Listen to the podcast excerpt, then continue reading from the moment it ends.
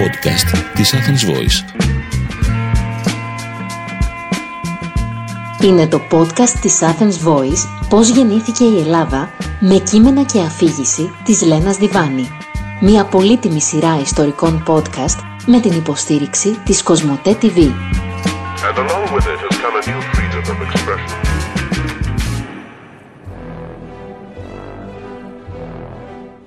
Γεια σας και πάλι. Με η Λένα Διβάνη και αυτό είναι το δεύτερο podcast μιας σειράς που θα μας δείξει πώς γεννήθηκε και πώς μεγάλωσε η Ελλάδα. Στο προηγούμενο podcast είδαμε πώς οριστικοποιήθηκαν τα πρώτα σύνορα της Ελλάδας και αυτό έγινε το 1832. Σε αυτό θα δούμε πώς μεγάλωσε για πρώτη φορά η χώρα μας 32 χρόνια μετά ενσωματώνοντας τα ωραιότατα είναι αλήθεια Επτάνησα. Αλλά ας πάρουμε τα πράγματα από την αρχή. Η Ελλάδα του 1832 είναι βασιλευόμενη δημοκρατία. Ο βασιλιάς μας είναι ένας βαβαρός νεαρούλης, Όθωνας. Την κυβέρνηση διεκδικούν τρία κόμματα πολύ συνδεδεμένα, επικίνδυνα συνδεδεμένα με τις μεγάλες δυνάμεις. Το ρωσικό, το αγγλικό και το γαλλικό. Οι Έλληνες μετά τους εμφύλιους της Επανάστασης συνεχίζουν δυστυχώς να διαφωνούν σε πολλά. Σε ένα και μόνο πράγμα όμως συμφωνούσαν όλοι ανεξαιρέτως. Η χώρα πρέπει να μεγαλώσει. Μην ξεχνάμε ότι το μεγαλύτερο κομμάτι των, του ελληνικού πληθυσμού, τα λύτρωτα αδέρφια όπως τα λέγαμε, ζούσαν έξω από τα πρώτα σύνορα του κράτους. Το ζήτημα ήταν πώς θα το αποκτούσαμε αυτό το περισσότερο έδαφος που ψάχναμε. Αυτό ακριβώς το ερώτημα δίχασε και την κοινωνία. Το γαλλικό κόμμα ας πούμε του χαρισματικού λαοπλάνου Κολέτη απαντούσε πρέπει να το κάνουμε τώρα ακόμα και με πόλεμο. Παρέβλεπε βέβαια ότι η χώρα δεν είχε ούτε χρήματα ούτε στρατό για πόλεμο. Αυτό κάνουν οι λαϊκιστές όμως. Υπόσχονται κάτι υπέροχο χωρίς να προτείνουν ρεαλιστικά τρόπο για να το πετύχουμε. Στους Έλληνες όμως άρεσαν τα όνειρα τα τρελά και έτσι ο Κολέτης έγινε φίρμα. Έγινε ο εφευρέτης της μεγάλης ιδέας. Αυτό το έκανε το 1844 διατύπωσε το περιεχόμενο, το αόριστο περιεχόμενο της μεγάλης ιδέας, σύμφωνα με την οποία οι Έλληνες προορίζονται όχι μόνο να απελευθερώσουν τα λύτρωτα αδέρφια τους, αλλά και να ξαναζωντανέψουν τη δόξα του Βυζαντίου. Του έδωσε και κατάλαβε δηλαδή ο Κολέτης. Η μεγάλη ιδέα πάντως έγινε ο βασικός ιδεολογικός άξονας του ελληνικού κράτους μέχρι την καταστροφή του 1922. Επειδή δεν συγκινούσε τόσο πολύ το λαό, όπως καταλαβαίνετε χρησιμοποιήθηκε κατά κόρον και συχνά κακόβουλα από τα κόμματα για να κερδίζουν εύκολα ψηφοφόρους. Από την άλλη μεριά ο Μαυροκορδάτος, ο ηγέτης του Αγγλικού κόμματος, αντίθετα με τον Κολέτη, πίστευε ότι μόνο ένα σύγχρονο κράτος με υποδομές, υγιή οικονομία και εκπαιδευμένο στρατό, μόνο ένα τέτοιο κράτος θα μπορούσε να διεκδικήσει σοβαρά νέα εδάφη με πόλεμο, με τα όπλα. Μέχρι να καταφέρει η Ελλάδα να γίνει ένα τέτοιο κράτος, συνιστούσε φιλική συνύπαρξη με την Οθωμανική Αυτοκρατορία. Μην ξεχνάμε ότι εκεί ζούσαν χιλιάδες ομογενείς. Εκεί ασκούσαν τις επιχειρηματικές τους δραστηριότητες. Που σημαίνει τι, ότι κάθε ελληνοτουρκική κρίση δυσκόλαβε πάρα πολύ τη ζωή τους. Ε, περιτεύει να πούμε πόσο αντιπαθείς ήταν αυτές οι απόψεις στο λαό που πάντα προτιμάει τα τρελά όνειρα από τη σκληρή ρεαλιστική πραγματικότητα. Ο βασιλιάς Όθωνας όπως και η γυναίκα του η Αμαλία ήταν με τον Κολέτη. Αγκάλιασε και αυτός τη μεγάλη ιδέα που αγαπούσε ο λαός. Γιατί το έκανε αυτό, γιατί ήλπιζε στην πραγματικότητα ότι έτσι θα τον αγαπήσει ο λαός του; Αγνόησε βέβαια και αυτός τα τεράστια εσωτερικά προβλήματα της χώρας πιστεύοντας πως θα λυθούν αυτόματα με μαγικό τρόπο μετά την εδαφική της διεύρυνση. Το αποτέλεσμα ήταν ότι επί της βασιλείας του δεν έγινε τίποτα. Ούτε η χώρα εξυγχρονίστηκε, ούτε τα σύνορά της μεγάλωσαν. Το μόνο που κατάφερε ο Όθωνας ήταν να εκνευρίσει τους Βρετανούς. Μην ξεχνάμε ότι η Αγγλία δεν ήθελε να διαλυθεί η Οθωμανική Αυτοκρατορία, άρα δεν ήθελε εξεγέρση εναντίον της. Συμβούλευε λοιπόν να μην μπλέκονται σε άχρηστους πολέμους οι Έλληνες. Εδάφη θα κέρδιζαν μόνο με υπομονή και συνεργασία μαζί της. Επειδή όμως ο επιπόλαιος Όθωνας δεν έβαζε μυαλό, οι Βρετανοί έψαχναν την ευκαιρία να τον αντικαταστήσουν με έναν θα λέγαμε πιο συνεργάσιμο βασιλιά.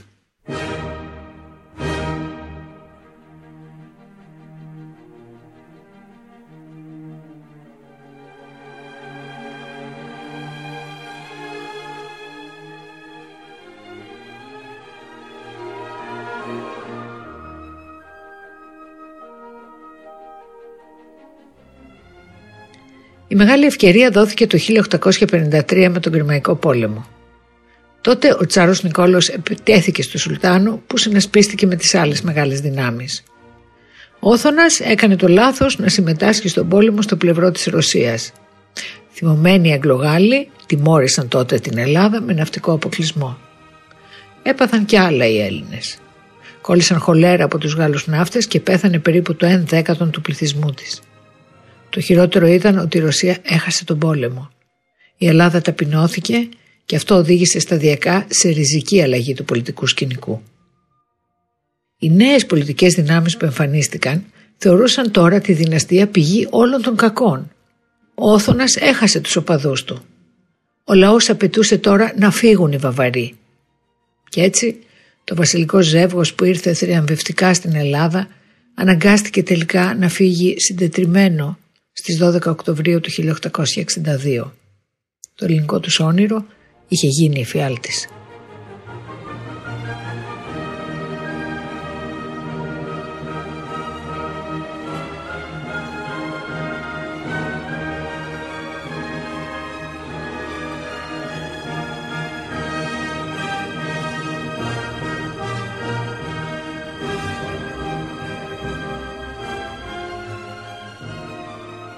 Οι Βρετανοί χαρούμενοι που ξεφορτώθηκαν τον Όθωνα πρότειναν να αναλάβει το θρόνο ένας δανός νεαρός πρίγκιπας που βασίλευσε στην Ελλάδα με το όνομα Γεώργιος ο Πρώτος. Ήταν ο ιδρυτής της δυναστείας των Γλίξμπουργκ. Για να τον αγαπήσουν οι Έλληνες, οι Άγγλοι του πρόσφεραν μια φοβερή πρίκα. Του έδωσαν τα επτάνησα, που μέχρι τότε τα κρατούσαν αυτοί. Πράγματι οι Έλληνες χάρηκαν και καλωσόρισαν με ενθουσιασμό το Γεώργιο. Ένας Αθηναίος ζαχαροπλάστης μάλιστα δημιούργησε ένα special γλυκό που ονομάζεται Κοπενχάγη όπως γενέτειρα του νεαρού βασιλιά.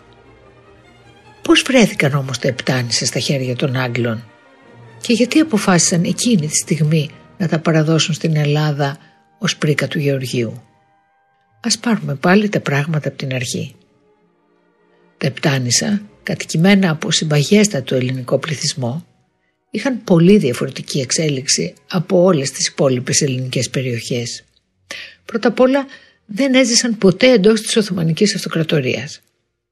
Τα υπέροχα αυτά νησιά τα είχαν καταλάβει οι Ενετοί, εκτός από τη Λευκάδα που γνώρισε τουρκοκρατία για δύο αιώνες πριν καταλήξει και αυτή στα χέρια των Ενετών.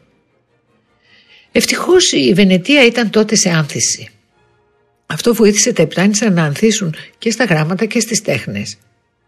Οι Βενετοί είχαν ασφαλώς τη διοίκηση των νησιών. Αυτοί καθόριζαν την πολιτική σε όλα τα βασικά θέματα. Το νόμισμά τους ας πούμε ήταν η βενετική λίρα και επίσημη γλώσσα τα Ιταλικά. Οι φτωχοί, οι ποπολάροι μιλούσαν βέβαια ελληνικά αλλά και αυτοί είχαν πάρει ένα Ιταλοβενετσιάνικο άρωμα, μια άλλη προφορά. Το μισθό ας πούμε τον λέγανε πάγα, το κουτί σκάτολα και τα λοιπά και τα λοιπά. Οι Λευκαδίτες όμως που ήταν όπως εμείς Οθωμανοί υπήκοοι για δύο αιώνες μιλάνε περισσότερο σαν και εμάς παρά σαν τους υπόλοιπους επτανήσιους. Η Βενετία είναι αλήθεια σεβάστηκε αρκετά τις ιδιαιτερότητες κάθε νησιού. Πρώτα απ' όλα έκανε έναν μικρό επικισμό γιατί κάποια νησιά όπως η Ιθάκη δεν είχαν πολύ πληθυσμό.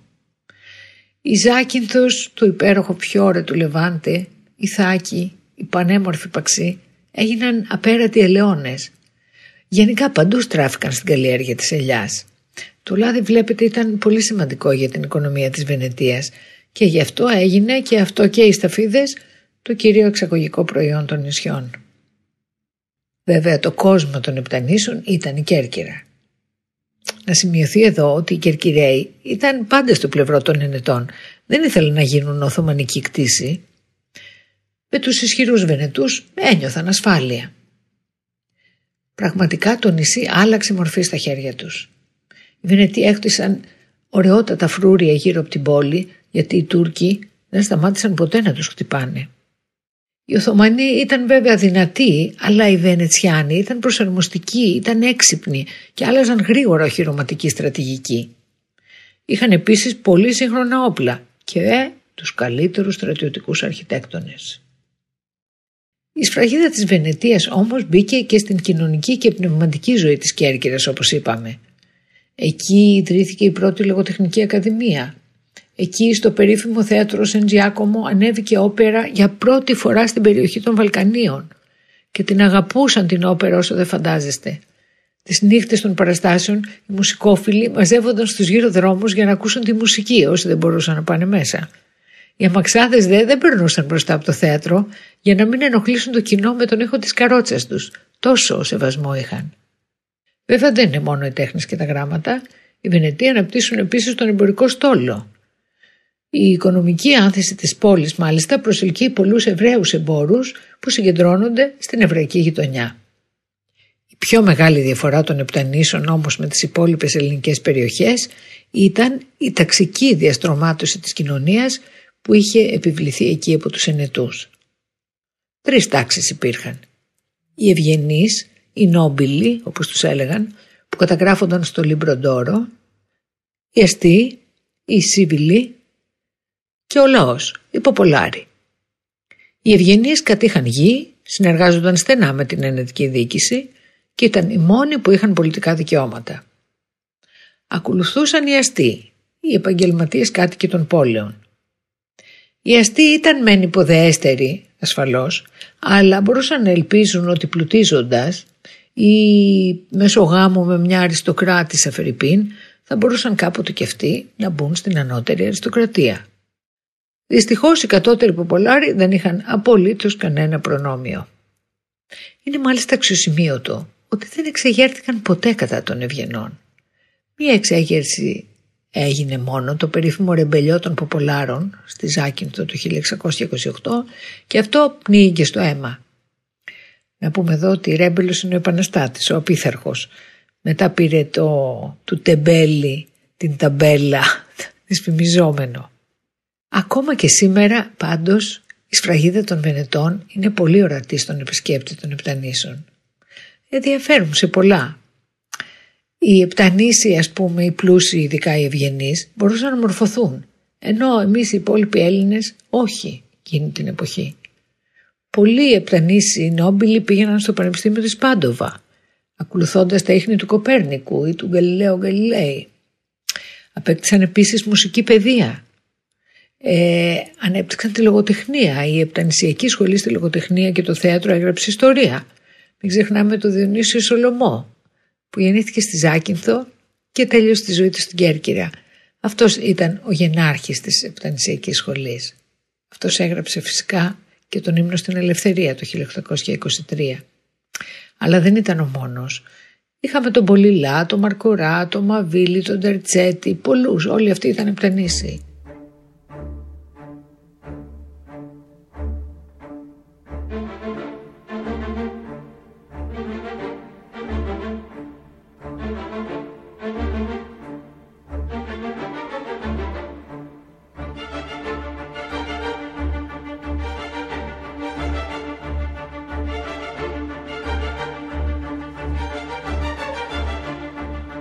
Οι Ενετοί διώχτηκαν από τα Επτάνησα το 1797 από τον Απολέοντα που πελάβωνοντας και απειλώντας όλη την Ευρώπη έστειλε το στρατό του και τα κατέλαβε.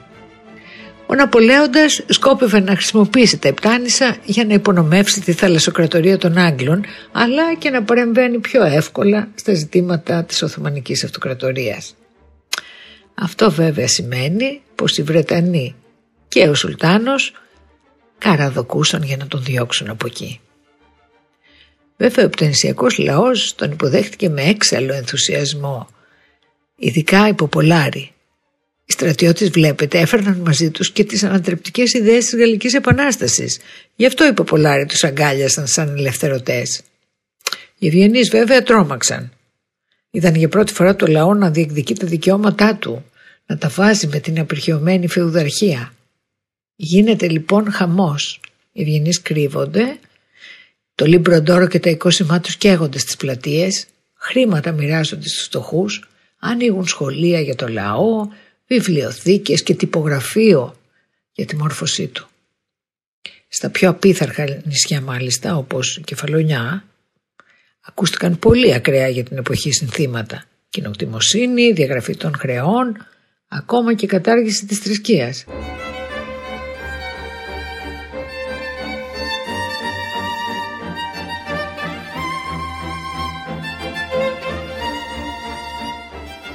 Γαλλική κατοχή δεν κράτησε πολύ, γύρω στα δύο χρόνια. Και πρέπει να πούμε ότι ο ενθουσιασμός των επτανησίων ξεθόριασε μάλλον γρήγορα. Οι Γάλλοι βλέπετε είχαν μόνο ωραίες ιδέες να προσφέρουν στα νησιά. Άσε που πέπερναν και τα ντόπια αποθέματα για να τροφοδοτήσουν το στρατό τους. Οπότε ο κόσμος τριμώχτηκε και το κλίμα άλλαξε.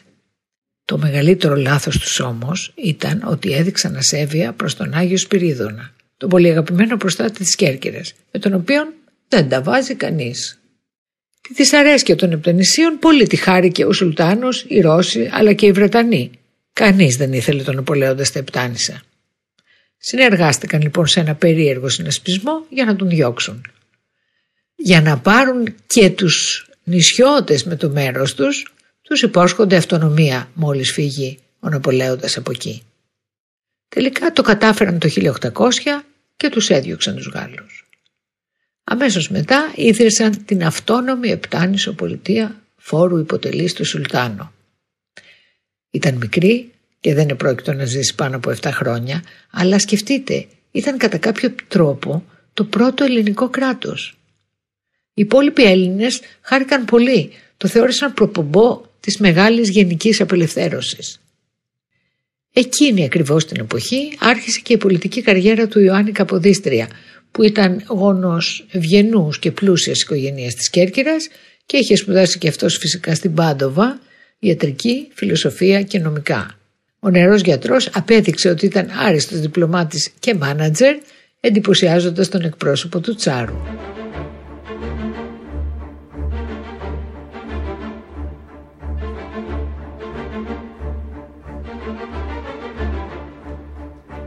Όμως η παράξενη αυτονομία των Επτανήσων δεν κράτησε πολύ, ούτε αυτή. Το 1807 επέστρεψε ο στρατός του Ναπολέοντα. Οι Ναπολεόντιοι πόλεμοι βλέπετε κράτησαν πολύ και είχαν πολλά σκαμπανεβάσματα και πηγενέλα. Αυτή η δεύτερη γαλλική περίοδος ήταν πολύ σύντομη αφού οι Γάλλοι ιτήθηκαν οριστικά το 1814. Άφησαν όμως ένα ωραιότατο τοπόσιμο στην Κέρκυρα, την τοξωτή στο γνωστή ως Λιστόν όπου πιθανότατα έχετε πιει καφέ, διότι εκεί στεγάζονται σήμερα τα πιο πολύβουα καφέ της Κέρκυρας. Στο συνέδριο της Βιέννης που ακολούθησε την ήττα του Ναπολέοντα, μεταξύ άλλων συζητήθηκε και το μέλλον των Επτανήσων. Η Αγγλία δεν τα είχε απόλυτη ανάγκη, αλλά δεν ήθελε και να τα πάρει κανένας άλλος γιατί είχαν πολύ ιδιαίτερη στρατηγική θέση. Έτσι μετά από σκληρό παζάρι αποφάσισε να τα κρατήσει η ίδια. Έτσι άρχισε η εγκλοκρατία στα Επτάνησα.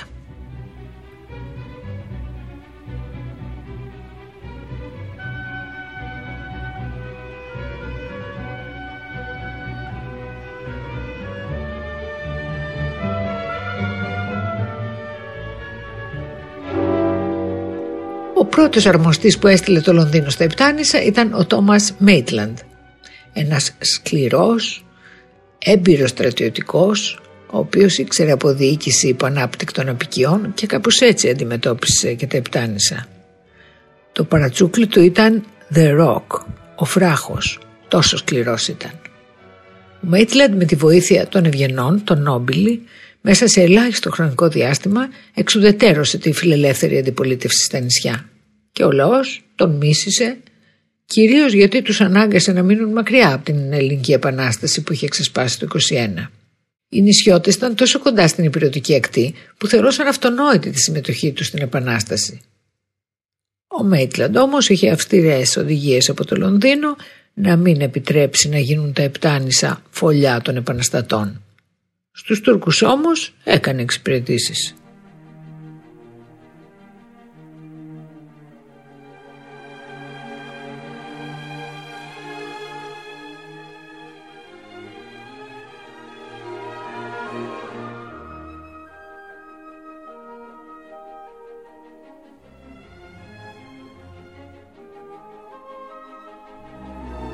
Ο Μέτλαντ πέθανε τρία χρόνια μετά και τη θέση του πήραν ο ένας μετά τον άλλον τέσσερις αρμοστές για τους οποίους οι επτανήσοι δεν διατηρούν ιδιαίτερη στοργή. Ένας από αυτούς, ο Άνταμς, παντρεμένος με κυρκυρία, έκτισε το 1831 το Μον Ρεπό για θερινή του κατοικία. Εκεί φιλοξενήθηκε μεταξύ άλλων και η εξαδέρφη του Όθωνα, Ελισάβετ της Αυστρίας, πολύ γνωστή ως Σύση, η οποία λάτρεψε το νησί. Έτσι όταν έχασε το γιο της, έκτισε το 1891 στο χωριό Γαστούρι το ωραιότατο Αχίλιο για να αποσύρεται και να ηρεμεί.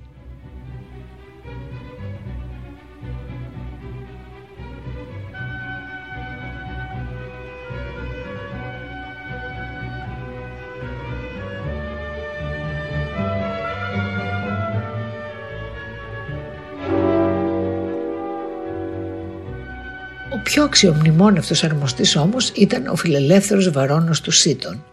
Ο Βαρόνος ανέλαβε καθήκοντα το 1843, μια εποχή αναστάτωσης, και έδωσε ελευθερίες στους νησιώτες. Επέτρεψε τις πολιτικές συγκεντρώσεις, την κυκλοφορία εφημερίδων που θα δημιουργούσε μια πολιτική ζήμωση και βεβαίως ενίσχυσε την εκπαίδευση. Έτσι σιγά σιγά αρχίζουν να διακινούνται ιδέες στα Επτάνησα και οι μάζες να αποκτούν πολιτική συνείδηση. Το Λονδίνο βέβαια διαφωνούσε. Δεν πίστευε ότι οι Επτανήσοι δικαιούνται περισσότερη ελευθερία. Ήταν όμως αργά. Ο λαός είχε ξυπνήσει. Τρία κόμματα γεννήθηκαν μέσα από αυτή την πολιτική ζήμωση. Το πρώτο ήταν οι Αγγλόφιλοι, οι συντηρητικοί, που δεν ήθελαν αλλαγές ούτε ένωση με την Ελλάδα. Μια χαρά ήταν με τους Άγγλους. Το δεύτερο κόμμα ήταν των μεταρρυθμιστών, οι οποίοι ήθελαν ένωση με την Ελλάδα, αλλά αργότερα. Το τρίτο και καλύτερο ήταν οι ριζοσπάστες, που ήταν το πρώτο κόμμα αρχών που εμφανίστηκε σε ελληνική περιοχή. Μιλάμε για μια αξιοθαύμαστη ομάδα διανοουμένων και επιστημόνων που είχαν σπουδάσει όλοι στο εξωτερικό. Οι ριζοσπάστες θεωρούσαν παράνομη τη Βρετανική κατοχή και αγωνίστηκαν για ένωση με την Ελλάδα αλλά και για κοινωνική δικαιοσύνη. Οι Βρετανοί όμως δεν αστείευονταν όπως ξέρετε, τους κυνήγησαν με μανία Ειδικά όταν το 1850 κατέβασαν στο Κοινοβούλιο ψήφισμα υπέρ της Ένωσης της Επτανήσου με την Ελλάδα.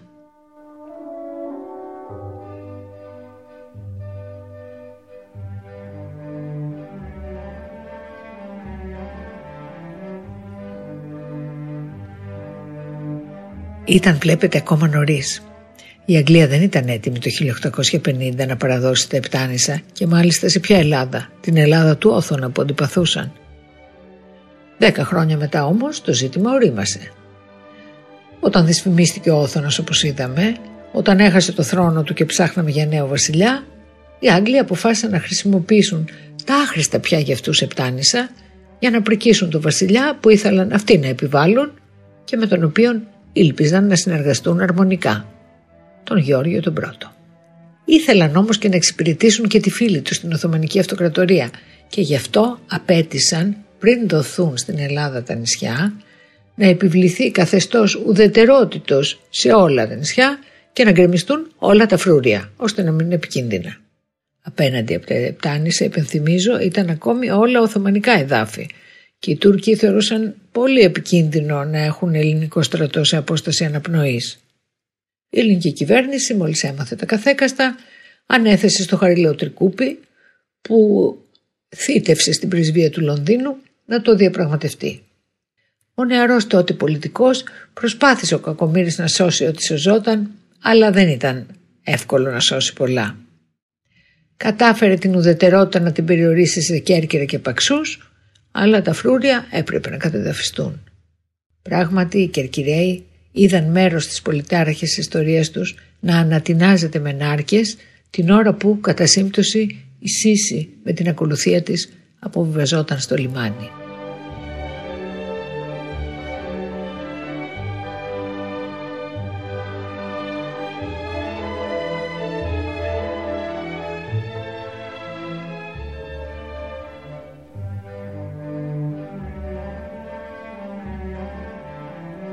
Μάρτιο του 1864 υπογράφτηκε τελικά η συνθήκη που παραχώρησε οριστικά τα Επτάνησα στην Ελλάδα.